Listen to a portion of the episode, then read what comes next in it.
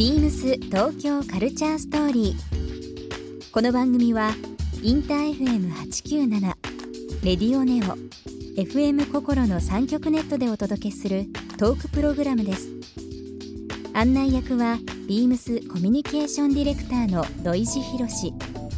今週のゲストは菓子屋9つの溝口美穂です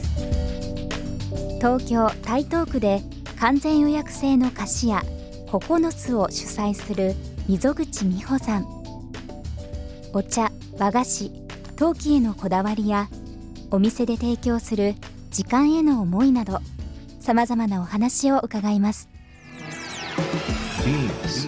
BeamsBeamsBeamsTokyo Culture Story Beams Tokyo Culture Story This program is brought to you by Beams. ビームスありとあらゆるものをミックスして自分たちらしく楽しむ。それぞれの時代を生きる若者たちが形作る東京のカルチャー。ビームス東京カルチャーストーリ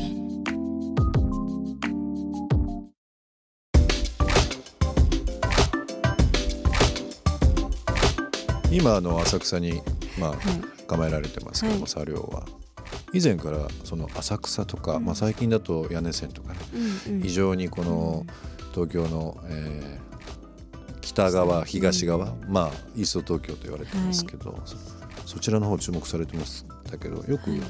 行かれたりしてたんですか、ね、昔は別にそんな小さい頃からね行ってたとか、お参り行ってたとか全然そういうわけではなくって、単純にあの物が必要になってかっぱ橋に行くようによくなった道ん具屋市で、ですよね。ゆ道具市で有名なかっぱ橋ですね、はい、もうかっぱ橋は本当にいろんなものが揃うし 一日いたいって思うくらいね。最高な場所ですよね。もう本当に瓶一つにとってもこんなに種類あるんだって思うくらいいろいろあって。そうですよね。でまあ、その場所によく行ってたっていうのがあって、うん。そしたら、まあ、せっかく行ったらいろいろ散歩するようになって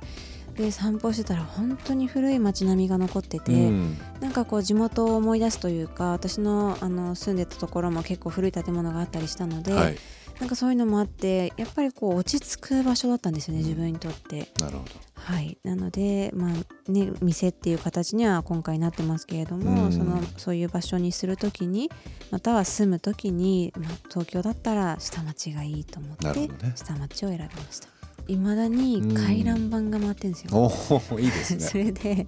私あの今班長やってるんですけど班長やってるんですか？班長今っていうかもう4年ずっと連続で班長が回ってきてて、うん。もう近所の方はご高齢が結構ねあのご年配の方が多いので、ね。もう本当にご年配の方たちはもう回覧板回すのも億っていう感じで言われてて、うん。もうそれなら若い人間がやるしかないということで、まあその中でもたまたま一番若かったっていうのがあって、うん。今はもう率先して集金だったり回覧板集めたりすんごい楽しんでます。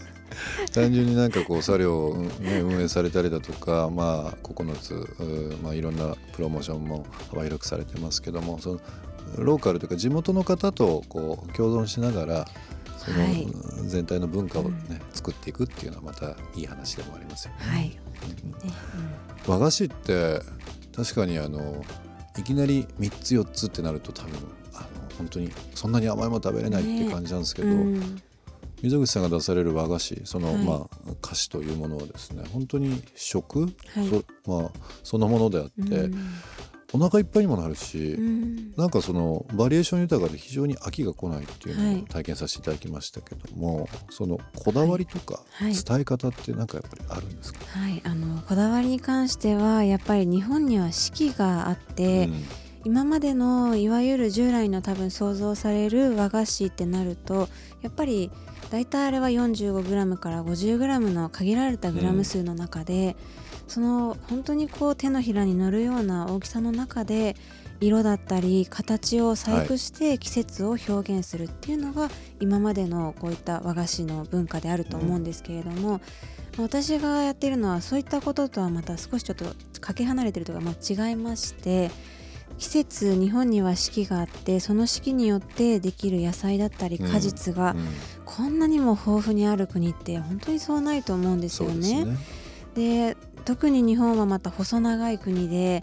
北北海道から沖縄までうん。全然気候が違うじゃないですか、もう1月2月なんかもう平気でうん。あの30度とか 違ったりしますからねはい。気温とかもね。なのでそれによってできる素材がうん。食材がもう全然違うので、そういった自分の中でこのいいと思うその食材を使わせていただいて、まあ、それを頑張って作ってくださっているうん。農家の方たちから直接買わせていただいたりしてそれであの私の中で落とし込んで、まあ、料理とお菓子の間のようなこうものを作ってコースにしていくっていう風な形ではあるんですけど。いただいた時のメニューが今でも覚えてますけども、あのまあ本当に季節のものもそうですし、うん。えー和をそのままこう表現される世界観っていうものもいくつかいただきましたけども、うん。中にはなんかこう洋物というのもあれですけどね、うんうんうん。なんか本当にあそうですね、うん、はい。なんかこう和菓子という概念がそれだけの言葉になんかこうとらわれない世界っていうものを実際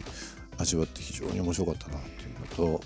まあ、インスタでもそうですけども毎回毎回その常に新しいものをこ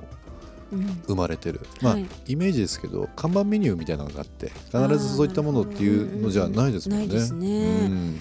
和菓子っていうのは、あのイメージするのはやはり日本茶？はい。というのが最初にどうしても思ってしまいますけども、あの溝口さんの中でいろんなお茶も出されますよね？結構あの日本のやっぱりお茶を基本的にはベースにやっぱ出してお出ししてまして、日本でも本当に頑張って無農薬で作ってる方もいらして、その方たちにあのもっと日の目が浴びる時代が来ていいんじゃないかって、6年7年前ぐらいに思って、それで作業を始める時はもう絶対に日本のお茶って思ってたんですけど、で日本でも紅茶を作っている方もいるし、うん。ウーロン茶を作っている方もいてこう煎茶っていうそのいわゆる日本茶煎茶っていう青っぽいお茶だけではなくて、うん。発酵しているお茶を作っている方もいらっしゃるんですけど、まあ、自分自身も台湾に行くこともあるので、あと韓国に行ったりもするのでそういうところでやっぱりこういいお茶作ってる人いるんですよね。うんなのでそのお茶を、まあ、手に、ね、することができた時はやっぱり作業のお客さんに紹介したいし飲んでいただきたいって思って自分が感じた体感してきた空気っていうのをそのまんま入れることができたらいいなっていうふうに思ってなのでまあお菓子にそれももちろん合っていくのでそういった流れで日本だけではまあなく、ちょっと自分が行っていいと思ったところのお茶は持って帰ってきて皆さんに召し上がっていただくようにはしています。9つ溝口さんのですねお菓子とお茶をいただいた時にも思ったんですが、はい。あの器がですねまた独特だったんですよね。ありがとうございます。それぞれの茶器お菓子のお皿で何て言うんですかね。うーん小皿普通の小皿豆皿っていうんですかね。えっとあれじゃないですか。菓子器とか。菓子器とか。うん菓子に器の、うんもうそれぞれのツールがまたね。非常に面白いですよね。でも菓子皿っていう感じの捉え方っていうよりかはもうほんと器っていう感じで、んあんまりこう、なんていうんですかね。大きさもまちまちいろいろあってはい。小さいものと大きいものと、こうかコースでね出していく中だとどうしてもやっぱり5皿だといろんな大きさがあっていいと思ってるので、あんまりこう大きさも結構大きいのから小さいのからお出ししてるんですけどもともと古いものがすごい好きで古い器ばっかりを買い集めにリサイクルショップ屋に行ったり、でリサイクルショップ屋の後はやっぱ骨董市とかがね、はいあの結構東京でもすごいたくさん最近増えましたねね。本当に増えていてうん朝早くから結構もうあの業者レベルではい。4時 ,4 時とかもうすごい早くからあの寒さの中行ったりとかしてるんですけど。いやでもいいことですよね。まあサステナブルとかいろんなうん言葉が今もう世界的に改めてこう注目されたりだとか、うん。環境保護とか、うん。ものを大切にするとか昔の古き良きものっていうのを守ろうというので、はい。今までこう興味なかったものが、はい。何かこう、まあ、トレンドの一つかもしれませんけども骨董とかというジャンルっていうのが今本当に若い人にも改めて注目されてるっていうのはねねえすっごいやっぱいいことだな。嬉しいですよねすごく、ね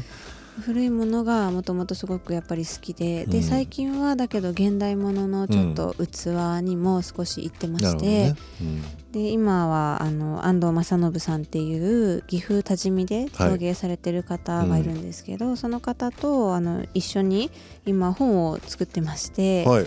それであの6月の中旬ぐらいに小学館から発売になるんですけれども楽しみですね。いや相当いい本になるんじゃないかなって思ってるんですけど。ね。もうできた時にはもうぜひぜひちょっとはい。見させてもらいたいですけど、よろしくお願いタイトルはこれからですか？えっとね「茶と涼歌」っていうタイトルになってまして、茶と涼お茶の茶ですね、はい。茶でひらがなで「と」で、うんで涼歌っていうのは「家庭」っていう字です。米辺に測るっていう字に、あの家臣の「川」なんですけど、まあ、そもそもにこの涼歌っていうのはうん。多分聞いたことがない言葉だと思うんですけど、まあ、私たちが作った言葉で、うんでどういうことかっていうと、まあ、私のお菓子ってもうもはや和菓子とはちょっと言いにくくなってきているというか、やっぱり和菓子っていうとなかなかねこうあの自分が作ってるものはちょっと違うんじゃないかっていうふうにも若干思っていた時がありまして、はい。でその時にちょうど、まあ、料理とお菓子の間だよねっていうふうにその安藤正信さん言ってくださって、なんか新しい名前をちょっと考えてみようよなんていうことで、まあ、洋菓子和菓子涼菓みたいなでもぴったりですね。すごくこうすっと落ちますけどね。でもそういう言葉が生まれる、ん。うー二つの、えー大きいアイテムとして、はい。まあこととしてお茶、あとはお菓子はい。というのがありますし、あとこの溝口さんの語り部とはい。独特の世界観ですけども、ビームス東京カルチャーストーリー。番組では皆様からのメッセージをお待ちしています。メールアドレスは beams897 アットマークインター FM.jp ツイッターはハッシュタグ beams897 ハ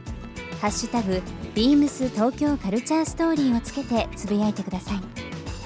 またもう一度お聞きになりたい方はラジコラジオクラウドでチェックできますビームス東京カルチャーストーリー明日もお楽しみに beams ビームスプラス原宿ショップスタッフの佐藤亮介です。ビームスプラス原宿では2月28日から3月2日までキャプテンサンシャインの2020年秋冬シーズンコレクションの受注会を開催します。期間中は2020年秋冬のアイテムサンプルをご覧いただけ、ビームスで展開しないアイテムを含め、キャプテンサンシャインのフルラインナップの中から受注が可能です。皆様のご来店をお待ちしております。beams 東京カルチャーストーリー Beams Tokyo Culture Story. This program was brought to you by Beams.